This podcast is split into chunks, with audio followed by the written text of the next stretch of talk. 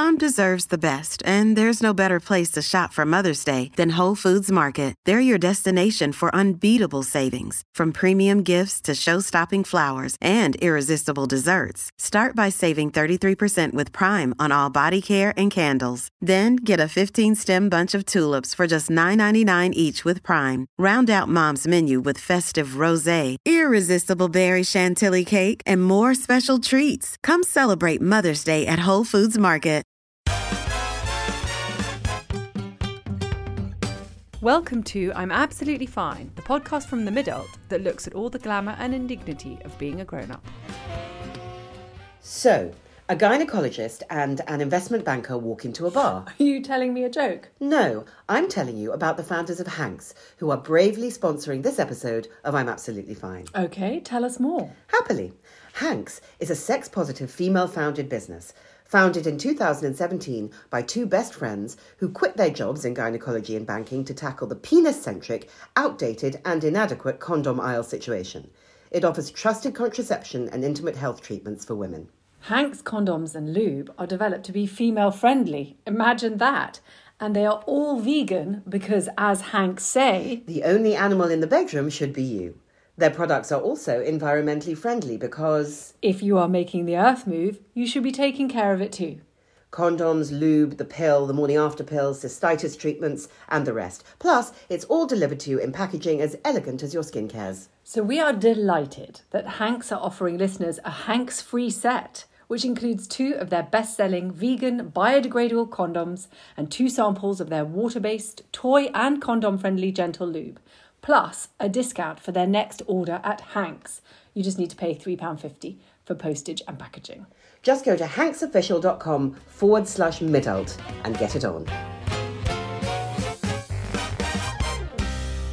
Hello, everybody. I'm Annabelle, and I'm absolutely fine, but regular listeners of this podcast will know that I'm undergoing something horrifying called sleep training because I'm an insomniac, so I have to sleep train myself like a baby, like a sort of angry, deranged baby. And there are three main rules. Just to recap, I, sorry, I'm even boring myself, but I'm so tired.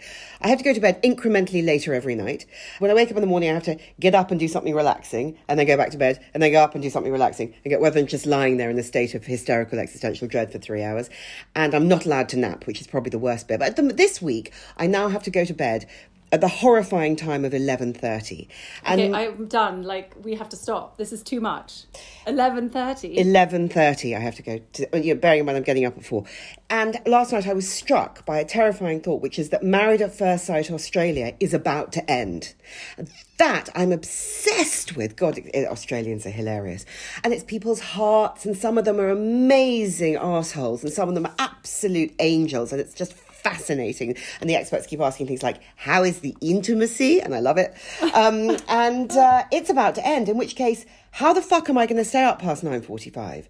It's become my constant companion. So um, suggestions on a postcard, please. Can't be scary, can't be sad, can't really have a narrative arc because I'm too tired to follow it. So uh, what else am I going to be watching? How are you, Em? Oh, I'm absolutely fine, Annabelle. But in keeping with the theme, I have watched so much Grey's Anatomy now that I I think I'm a doctor, and I wake up every morning and I think, oh my God, I need to check people's pulse ox. Terrifying. Um, it's a terrifying thought because because I would make a genuinely awful doctor. You um, and I would both but... make genuinely terrible doctors in completely different ways. but uh, but it's okay because we are going to talk about sex, which I love to talk about, and we are delighted to welcome Sophia Smith-Gayla to the podcast. Now, Sophia was a B B C reporter who started messing around with something called TikTok during the pandemic, not with dances, but with reporting and journalism. And she quickly became one of the go-to accounts for news and views, and has since become a reporter at Vice. Now, she's here to talk about her first book, Losing It, which is about debunking the virginity myth and proposing a new template for sex education for the twenty-first century. It's a must for anyone who has young people in their life, and it will make you endlessly angry about the sexual myths peddled at girls and boys for generations. Enough, we say. Anyway, hello, Sophia. How are you? I'm absolutely fine. Uh, but sometimes I do wonder, are these the side effects of the pill I'm on, or is this simply my personality? This is a lifetime of wondering about that. Yes, exactly. Come on in. The water's lovely. Oh, my God. Yes. Is this X or is it just my horrible personality? Didn't I read this week that they really are threatening to produce a male pill? Yes. I mean, that that really, really is about to happen. And from the little that I've read about it, it's quite interesting in how it purports to be non-hormonal, which, you know, for, for us lot would be revolutionary. Wouldn't it? And I know that in early studies and early trials, it's what a lot of men were reporting was the reason why they didn't want to take the pill or, or take an equivalent, because they didn't want it to affect their hormones. Oh, oh bless boo, them. Boo. I know, it's it's so angry-making. If you think about all the research in all of the years that have been that has been done that has absolutely either not included women at all or neglected, you know, to um to think about female conditions, or even not even bothered to um to if it did actually make a change for women, just threw it away because it didn't do anything for men. I mean, it's endless. I noticed in your book one of my my favorite of the angry making statistics was that it was only legal made legal in nineteen ninety-three in the U S that women had to be included in research for clinical trials about women. Ninety-three no about anything yes any drug ninety-three. I mean, that should have been... But you been... know, when Apple launched with all their health stuff, there was nothing in it about menstrual cycles. And then there was, an, uh, there was, there was uh, you know, outrage, and then they inserted it. I even love the title of your book, Losing It, because isn't it appalling that the idea that when you have sex for the first time, particularly as a woman, you are immediately poorer. You, there is less of you. That's the point I really try and get across in the book, that it doesn't matter how much sexual freedom we ourselves believe we're able to access or enjoy. You know, this is very subjective and dependent on our own backgrounds and, and cultural backgrounds. But the fact that this is still part of our phraseology and vocabulary, and the fact that people will still choose to identify or self identify as virgins or, or non-virgins, and that this somehow confers something about our status. In the book, I talk about it's everything from whether you think it's something precious to protect or whether you think it's a stigma to rapidly lose. Both are still connoting some kind of value on your sexual activity and inactivity. And if, if we were truly living in a sex-positive world in which you are not judged uh, by your sex life, how on earth is it we are still judging and self-judging when it comes to first-time sex? One of um, my favourite bits in your book, there are many favourite bits, um, the fury, the fury, is when you talk about uh, how in Catholicism, female virginity is prized in the cult of the Virgin Mary, obviously, which is sort of horrifying to me. And Simone de Beauvoir labelled that as the supreme victory of masculinity. So you talk about the perfect mother, perfect celestial bride, perfect virgin, all perfectly impossible mutual identities for human women. But when you add into that, you're meant to somehow coexist with yourself as a perfect celestial bride and a highly sexualized, competent, you know, seductive, alluring, sexually active woman. It's truly weird, not to mention impossible. I saw it. It was on either Instagram or TikTok, but someone was speaking about how, you know, then lots of young women feel like there's an expectation, as you describe, to be both good in bed and have a low body count. That's that's the yes. wording that they used. And it's true. It's, it's, it's completely ridiculous. None, none, no expectations should be held whatsoever. You know, we should get to define the sex lives we do or don't want to lead for ourselves. It shouldn't be up to someone else to, to define it for us. Can we talk a little bit about the state of sex education in schools, the parlous state of sex education in schools now, and how surprisingly lacking it is, really?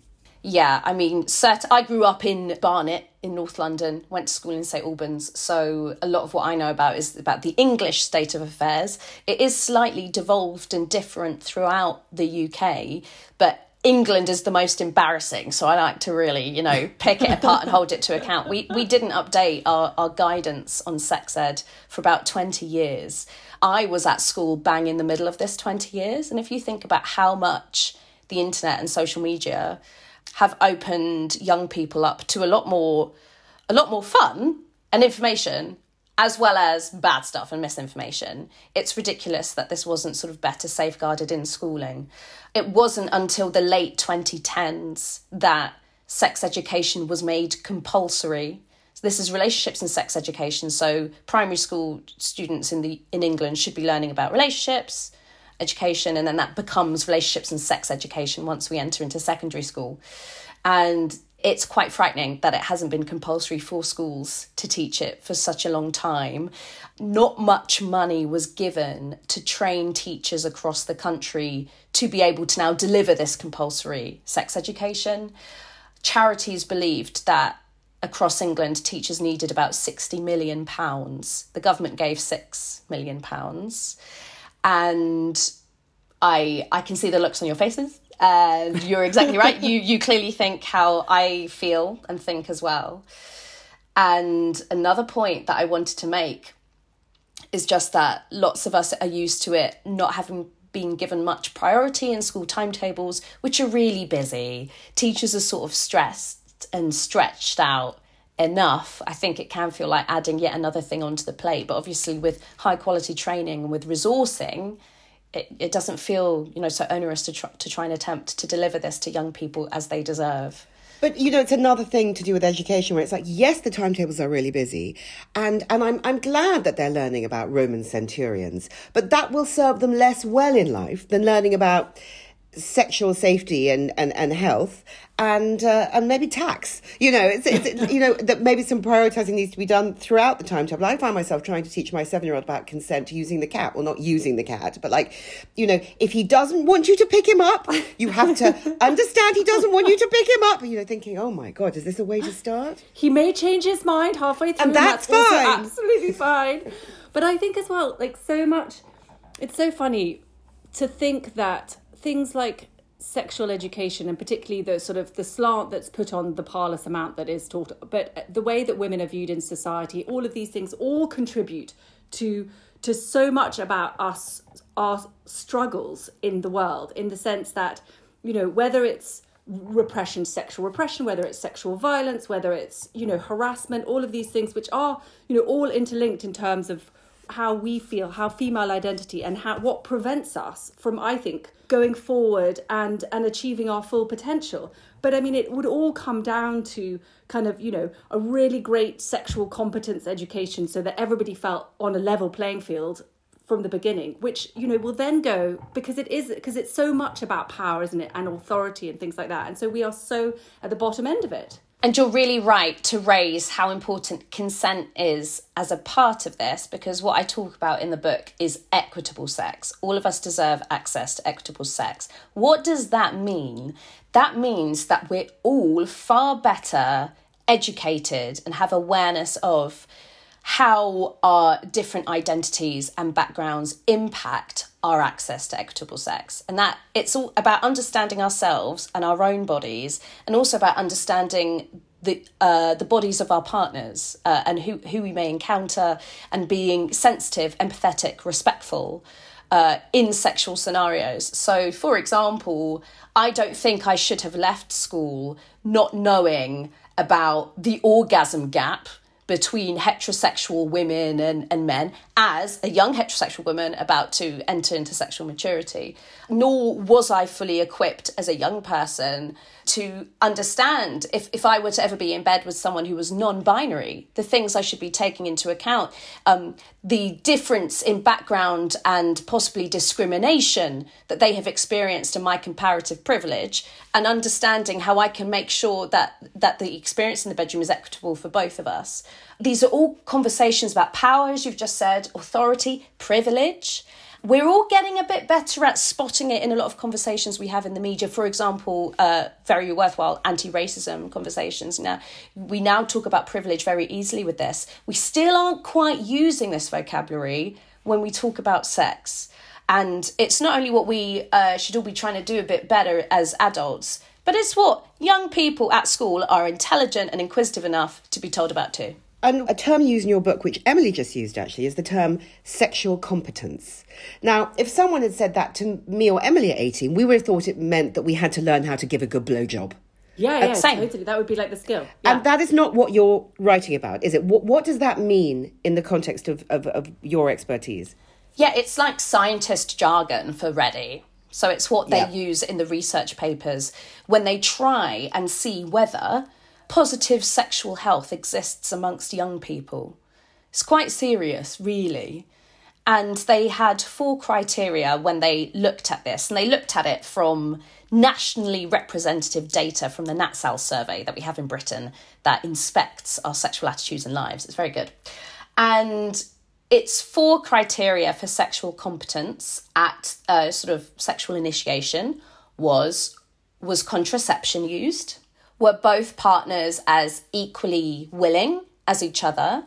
Was there autonomy in decision-making? And if you think about that, that's both pressure you may feel from partner as well as pressure you might feel from society at large, and a sense of it happening at the right time for the individual. Right. And this is obviously subjective. However, uh, a lot of young people are led to believe that the minute you turn sixteen on your birthday, age of consent, woo, everyone's doing it. Um, so not that. Of this, so this is the four criteria, and the researchers found that over half of young women and over a third of young men are not sexually competent the first time um, that they decide to engage in sex. And it's worth pointing out here, I talk about this a lot in the book, but even sex research, some sex research is a bit more inclusive and broad than others, but a lot of sex research will only actually unpick the lives of heterosexual people, mm. or it will only um, probe the lives of cisgendered people. So mm. even in talking to you, I'm limited with, with the kind of data I can offer up. But that in and of itself horrified me when I, when I read about that. And I couldn't believe I'd never encountered these figures before. I couldn't believe no one had told me about them when I was at school, but equally generally in the media. And when we're having conversations about about sort of a rape culture crisis that's happening in, in, in U K schools and universities, for example, that everyone's invited Uncovered, of course it's happening, because look at these figures. We're not setting young people up to fully understand consent, because those criteria, equally willing as your partner, autonomy of decision making, you are far better prepared to make sure you you have you have that, that you are autonomous and that you're both equally willing if you understand what equitable sex means. There's a theory, a, a myth really, actually, isn't there, in sex education, that the earlier you talk to children and young people about it, the more likely they are to rush out and start doing it. And therefore, it's a very dangerous practice to be too open with them. And and I understand from your book that the exact opposite is true. Yeah, and we know that because the U S had a kind of reckoning with purity culture. You might remember it from the two thousands, purity rings. I grew up watching Disney Channel stars who were all part of this. Yeah, Justin Timberlake and Britney Spears. That was exactly their... They were sort right. of... Uh, and yes, then, yeah. yes. And then immediately going on to, like, you know... suck lollipops and and and and, and you know, it's just it, it the whole thing was so disturbing if you look back on it. And then in knee the socks mid, and fucking hell. And then in the mid to late two thousands, Congress commissioned studies to see if all this abstinence only education that was such a fundamental part of purity culture actually works or not.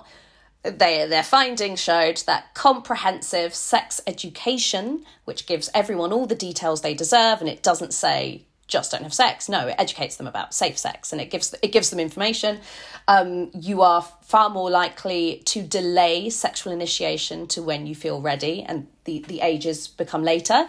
And you are far more likely to use contraception when you do have sex.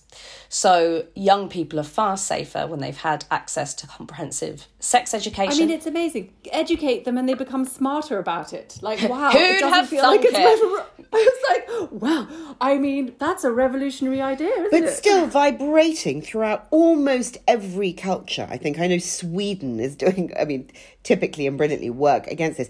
Is this is this damaging, dangerous cult of virginity, which really puts girls and young women in great peril, doesn't it? In all sorts of different ways.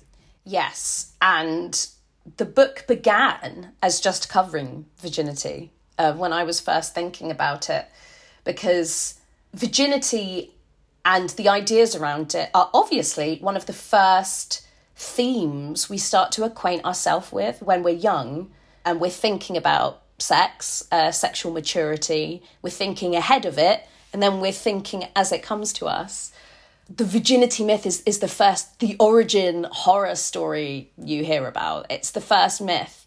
And if you if you endorse it, if you let it take away your sense of what it truly means to be ready for sex or what it truly means to embark on a sexual journey. If you take on its ideas that your value is connoted to your sexual history, if you take on its ideas that people are different or worthy of different treatment depending on whether they have had sex or not, you start believing in some of the other myths that then unfurl and which I develop in the book. So if you believe in the virginity myth and it's how it confers value, you perhaps believe that people, as you know, women, it hurts women most perniciously, but you believe that women physiologically carry signs of virginity, that is, mm. they that they will bleed on their wedding night or first time they have sex, or that tightness signifies virginity, both of which have been debunked by the scientific community. And that's what I, I go through. I take the reader through papers and interviews with doctors in the book.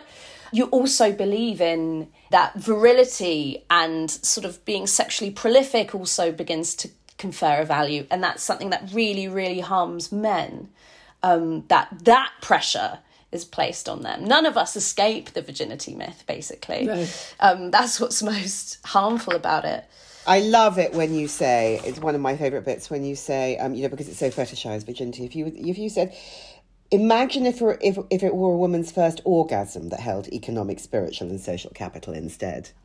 Had that been the case, if if we grew up thinking that, who knows how much of the orgasm gap uh, would have been decreased. And and how many women, girls would think, oh God, it must be me, and all of those all of those things like, you know, the plastic surgery to have a more attractive vulva or vaginoplasty to have a tighter vagina, all of these things, that husband stitch, the husband stitch, all of that stuff. You just think, oh my goodness, you know, if female pleasure or, or pleasure or, or orgasms were sort of exactly treated with a kind of currency that wasn't about n- numbers exactly and values and body count, as you as you called it earlier, it would make such a difference to to to the way that we viewed ourselves and the way, I mean, you know, and it reflects on on men too. And it's, you know, I also, as you say, it's not just about hetero relationships. It's about, you know, if we take sex as a kind of base communication between two people, if if that works, then everything works. Do you know what I mean? In terms of it teaches us how to communicate on every level with people. Yeah. And there's also this understanding that I don't think we get taught about at school, and nor do I think we hear enough about it as adults. But our sexual health and well-being is part of our mental health and well-being. There is an intimate psychosexual link that we all have. And to to not address people's sexual health and well-being because it's taboo when you're discussing mental health is, in my view, a misstep. Uh, it has to somehow be included. Delicately, perhaps, you know, depends. But I mean, you would say a misstep. I would say moronic. This is an advertisement from BetterHelp Therapy Online. Now, you guys know that we're not shy about getting things off our chest. The tiny inconveniences that can ruin our days to the big, overwhelming worries that can flood our nights. Trouble is, we all got into the habit of saying, I'm absolutely fine. Emily and I added the but specifically to get off autopilot and give ourselves the space to say what we were really experiencing. But we weren't always so free with our inner furies. A few years ago, I began experiencing debilitating panic attacks because I felt I couldn't tell anyone all the things that I was feeling, that I was not coping, that I felt like a failure. I was so ashamed, so I kept it all bottled inside. And of course, it started leaking out. It was only when I found a therapist and began sharing those doubts and insecurities with her that the panic began to dissipate. Because therapy can be a safe space to get things off your chest and to figure out how to work through whatever's weighing you down. So if you're thinking of starting therapy, why not give BetterHelp a try? It's entirely online, designed to be convenient, flexible, and suited to your schedule. Just fill out a brief questionnaire to get matched with a registered therapist and switch therapists anytime for no additional charge. With over a thousand therapists in the U K already, BetterHelp can provide access to mental health professionals with a wide variety of expertise. And our listeners get ten percent off their first month at betterhelp.com slash midult. That's better, H-E-L-P dot com slash midult. BetterHelp, because sometimes the best thing to do is acknowledge that we are not, in fact, absolutely fine. But particularly with teenagers, you know, I mean, you know, in terms of just at that very vulnerable point where they're learning all about social connection, about social interaction, about, you know, power, about hierarchy, about all of those things. And for them, for that, you know, already to be, you know, inequitable. I don't know what that, yeah, if that's the word, but I'm going to use it anyway. But um, it's bad. But I also, just even really basic horror stories in your book, like the Houdini incident at university. Yeah, I was having a drink um, with my boyfriend at the time and his mates, and they were all discussing something that had happened in their halls the night before. And even to this day, so much of it became gossip and rumour that I think I'll never know how much of it was based in fact. But yeah, they were all talking about how last night two people in their halls had attempted to do the Houdini. I obviously asked, what is the Houdini? I'd never heard of it before.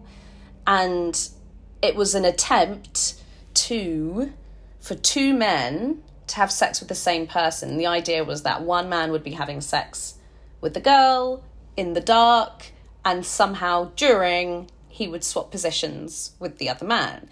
And it this horrified me because obviously... And the girl would never and know. And the idea was that the girl would never discover the ruse, uh, like Houdini the magician. And I remember being horrified. I remember, for me, it was very easy to understand that was rape. It was very easy for me to understand that is a disgusting thing that they tried to do, if it is true, if it isn't just something that they're, like, spreading around. Um, even if it is something that they're trying to spread around, how horrible. Like, everything about it was awful. And, yeah, I then, I remember that the girl that they said it had happened to, I saw her in the pub later. I didn't know her personally. And I remember thinking, how are you here? I was, all I could think of, if that was me, I'd be in my room sobbing. I, I don't know what I would do.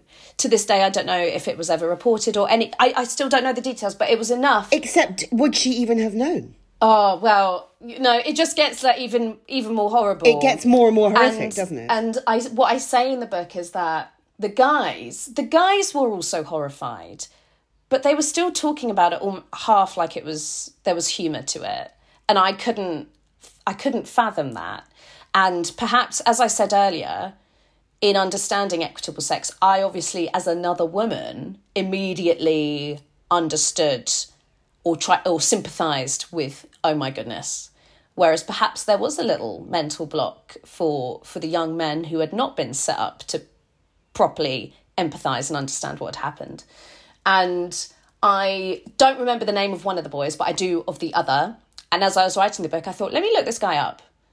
Whoever who who did this, whether he did it or whether he just spread the rumour that he did it, this kind even of guy, I want to look him up. I want to look him up. It's a violation, I think. And even just spreading the rumour is a violation. Of course, I completely agree. And yeah, he went to a top private school, he went to a top university, is now in a top job.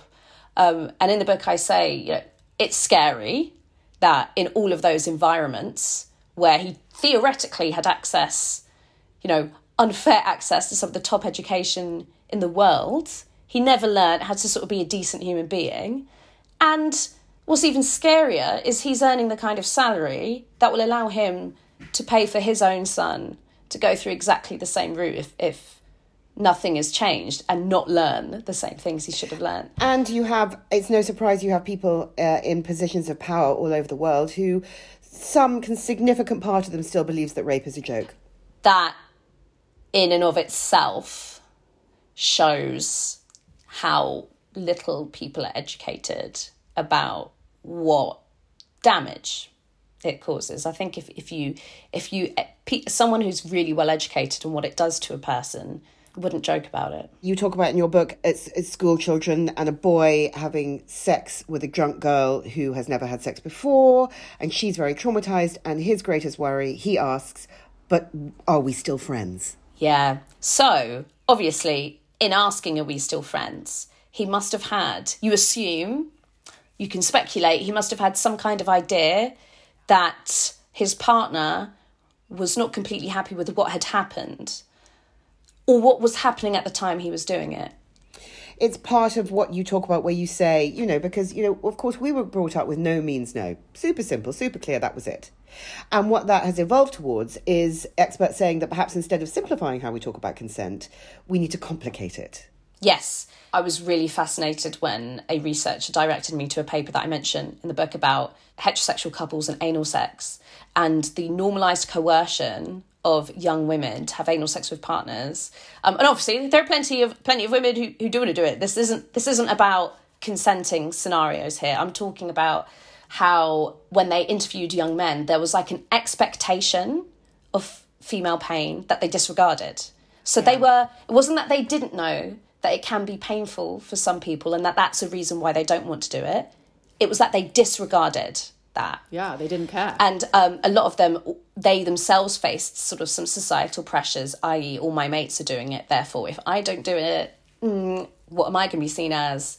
And I I just thought, I was horrified by it. And I was like, I think I think you can distill this in an age-appropriate manner to young people and tell them about it, and, and tell them about moments in which, even in loving relationships and scenarios, or with people they super, super fancy, it may happen that someone tries to coerce you into something that you're not one hundred percent sure you want to do. Or perhaps you kind of think to yourself, mm, I am a bit curious, but I think need to do a bit more research. Or, or shouldn't this need a bit more prep? Questions like that.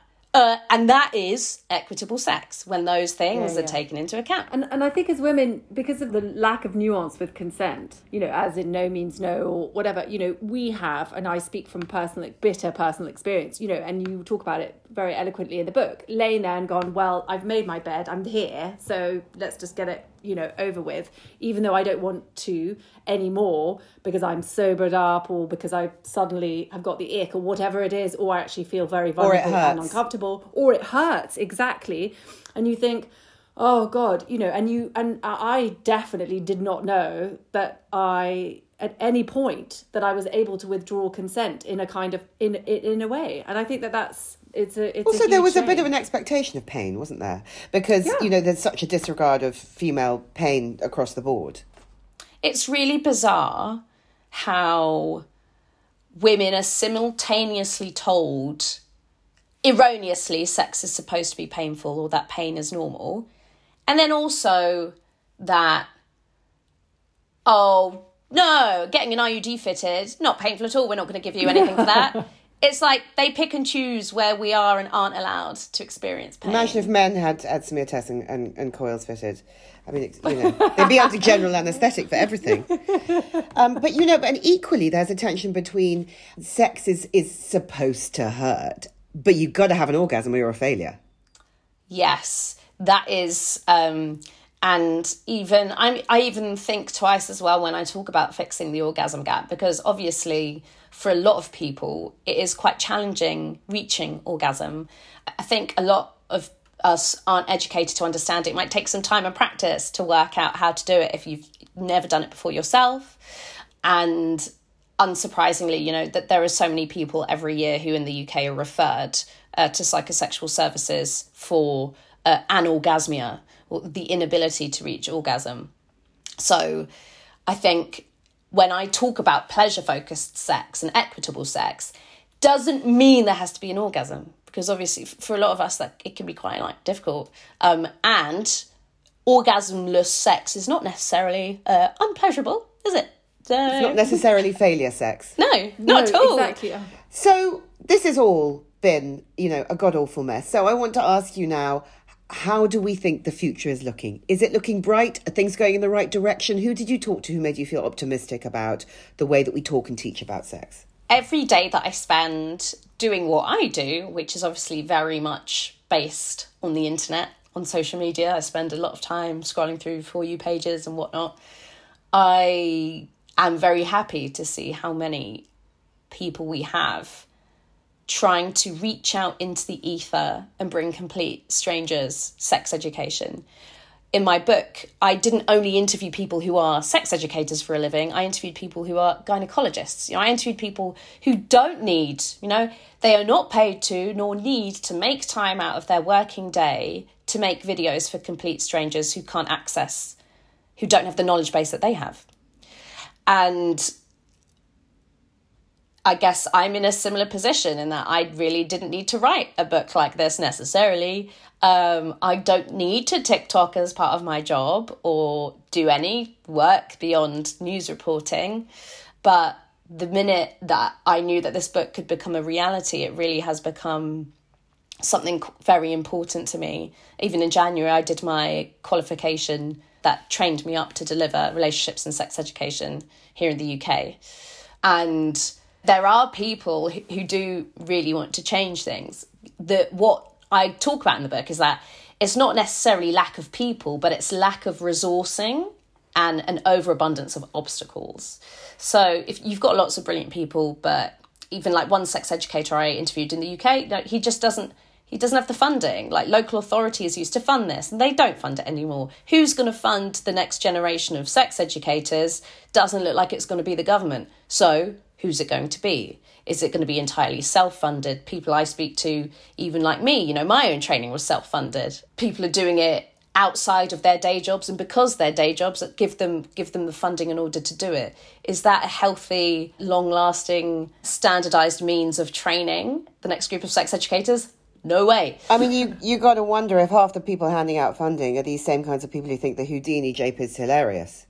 I mean, you know, how much prejudice is woven through power still. And, you know, hopefully that, that will, you know, it will work, it will worm its way out as the next generation comes through. Yes, and I also think that we are gradually seeing a number of uh, initiatives or products targeted at women about self-education when it comes to sex. And they are, I increasingly do see them kind of getting through to me. It used to be that they were really heavily censored. I know, um, I was so angry. Media. About that, you were there were sort of millions of erectile dysfunction adverts on Facebook, and hardly anything about kind of, you know, for for vibrators or whatever. People, you know, the ads would be suppressed or not shared. Or even you same. were saying that you were saying that that, that that that some information around menopause was censored because they thought it was porn. It's, so it's, it's not bonkers. It, yeah, it's bonkers, and part of this is down to how when sex goes wrong, so like sexual dysfunction or low sexual function. When it happens uh, to people with penises, they know there's a pill for it, or they have heard there's a pill for it. And so there's an immediate understanding that there's possibly a medical solution here, uh, one that hopefully I can get over the counter and I don't have to face the embarrassment of seeing a G P, because that's how so many, that's how a lot of people unfortunately feel. For women and people like with vaginas, vulvas, it's not necessarily what we're told. As we've already said here, you're told sex is painful. You find that sex is, is painful. You don't think, I should see a doctor about this. You you may think, well, this is it. This is what sex is. This is my lot. That is my lot. So what is would, would be really great to see is even more of that kind of information reaching us in spaces like social media, where sort of vast numbers can be reached, to start educating people. When I talk about sex education, you know, the front cover of the book, like the subtitle, Sex Education for the twenty-first Century, for me, that has a really broad meaning, because it's never only about lessons at school. What happens to generations and populations who did not get access to comprehensive sex ed, are no longer in a learning environment? How are you going to reach people? And like I say in the book, I'm not a doctor. I'm not a sex therapist. You know, Emily's I almost am, a doctor. Yes, that's exactly. I I watch so much Grey's Anatomy that I am, obviously. That's not obviously. my area of expertise, but my area of expertise is storytelling, and the power of storytelling can change the world. I really, really believe that. Even well, amen amongst to that. All the people that we hold to account and demand for, please do more for us. It's not only politicians. It's even it's like commissioners. It's news editors. It's about how do we get this information in front of people's eyeballs. And also parents, I have to say, you know, if you're not going to have the conversation with them for whatever reason, you know, they're going to learn from someone else, someone who isn't, you know, an authority, or someone who isn't necessarily best placed, or they'll learn it from, you know, they may be lucky to find you on social media, Sophia, but they may find something else which isn't in any way nutritious for them. Yeah. So you've got, we've got to have the conversations. We've got to be brave and, you know, talk to them about it in a way that isn't didactic and shaming, and so we can read your book. Yeah, and shaming, exactly. Like, you may be feeling like this, but, you know, and and it is hard, because obviously, you know, those conversations are awkward, and people do feel, you know, that that's such a trope, isn't it? Such a cliche of the awkward sort of parental sex conversation, but it has to be done, because otherwise they're going to learn from someone well, else. Well, Sophia writes in her book that children, young people would rather get their sex education at school. Yes, but Here are some caveats, and this is also a message to any parents listening. Uh, young people most prefer their sex education coming from their schools. Number two is parents. Number three are healthcare professionals, you know, maybe the school nurse or maybe someone that they see at the gum clinic. We know during COVID, especially, sex education was one of the first lessons to disappear off the timetable. And young people who responded to a survey saying that also in the vast majority responded saying that they had not had a discussion with their parents about about sex. So I would urge parents, if if you are concerned, if, and I think if you listen to podcasts like this, you're you're a parent on the right track. But if you if you're thinking, how do I have these conversations? I would take a healthy curiosity in the sex ed your young person's having access to at school. You might actually be rather impressed with what they're being told. Or you might think, oh, I see. Oh, so he or she, mm, they know about this. Mm, I don't know if they're going to have covered this. And it might be that as the parent, as someone who understands them, as someone who might be able to have conversations with them in a way that a teacher can't, it's about filling filling some of these gaps and helping to to understand where they need knowledge. And the last thing I'll say is that not talking about anything at all does nothing to make your young person think that sex isn't taboo or that's or that there is something that I have to keep private and hidden. And actually, if you speak a little bit more openly, you can speak openly with while still maintaining privacy. That's what I do. You know, I still maintain complete privacy about my own sex life, and I've written a whole book about sex. It is possible.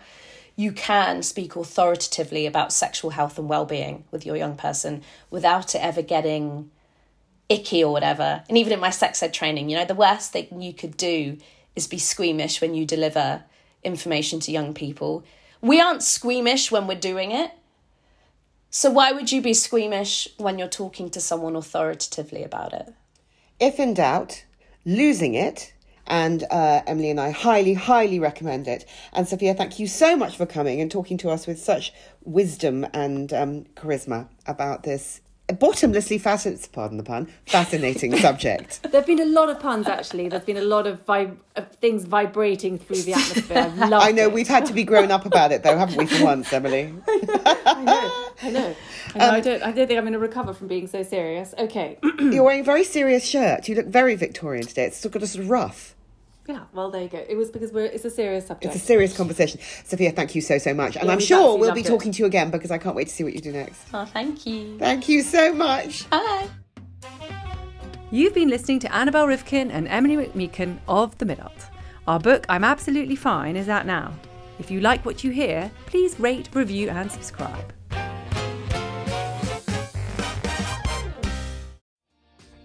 Hi, my name is Kay Adams, and to be honest, I'm not so good with the ageing process, so I enlisted my old chum, the filter-free Cara McKenzie, to advise. Could you imagine being a porn star? The room would need to be really hot for me to strip off. To be honest, she's not much help, but she is rather amusing. And along with some great guests, Joe Brand, Andy Oliver, Anton Du Beke, Ruth Langsford and Craig Revel Horwood, darling, we are learning how to be sixty. Listen wherever you get your podcasts.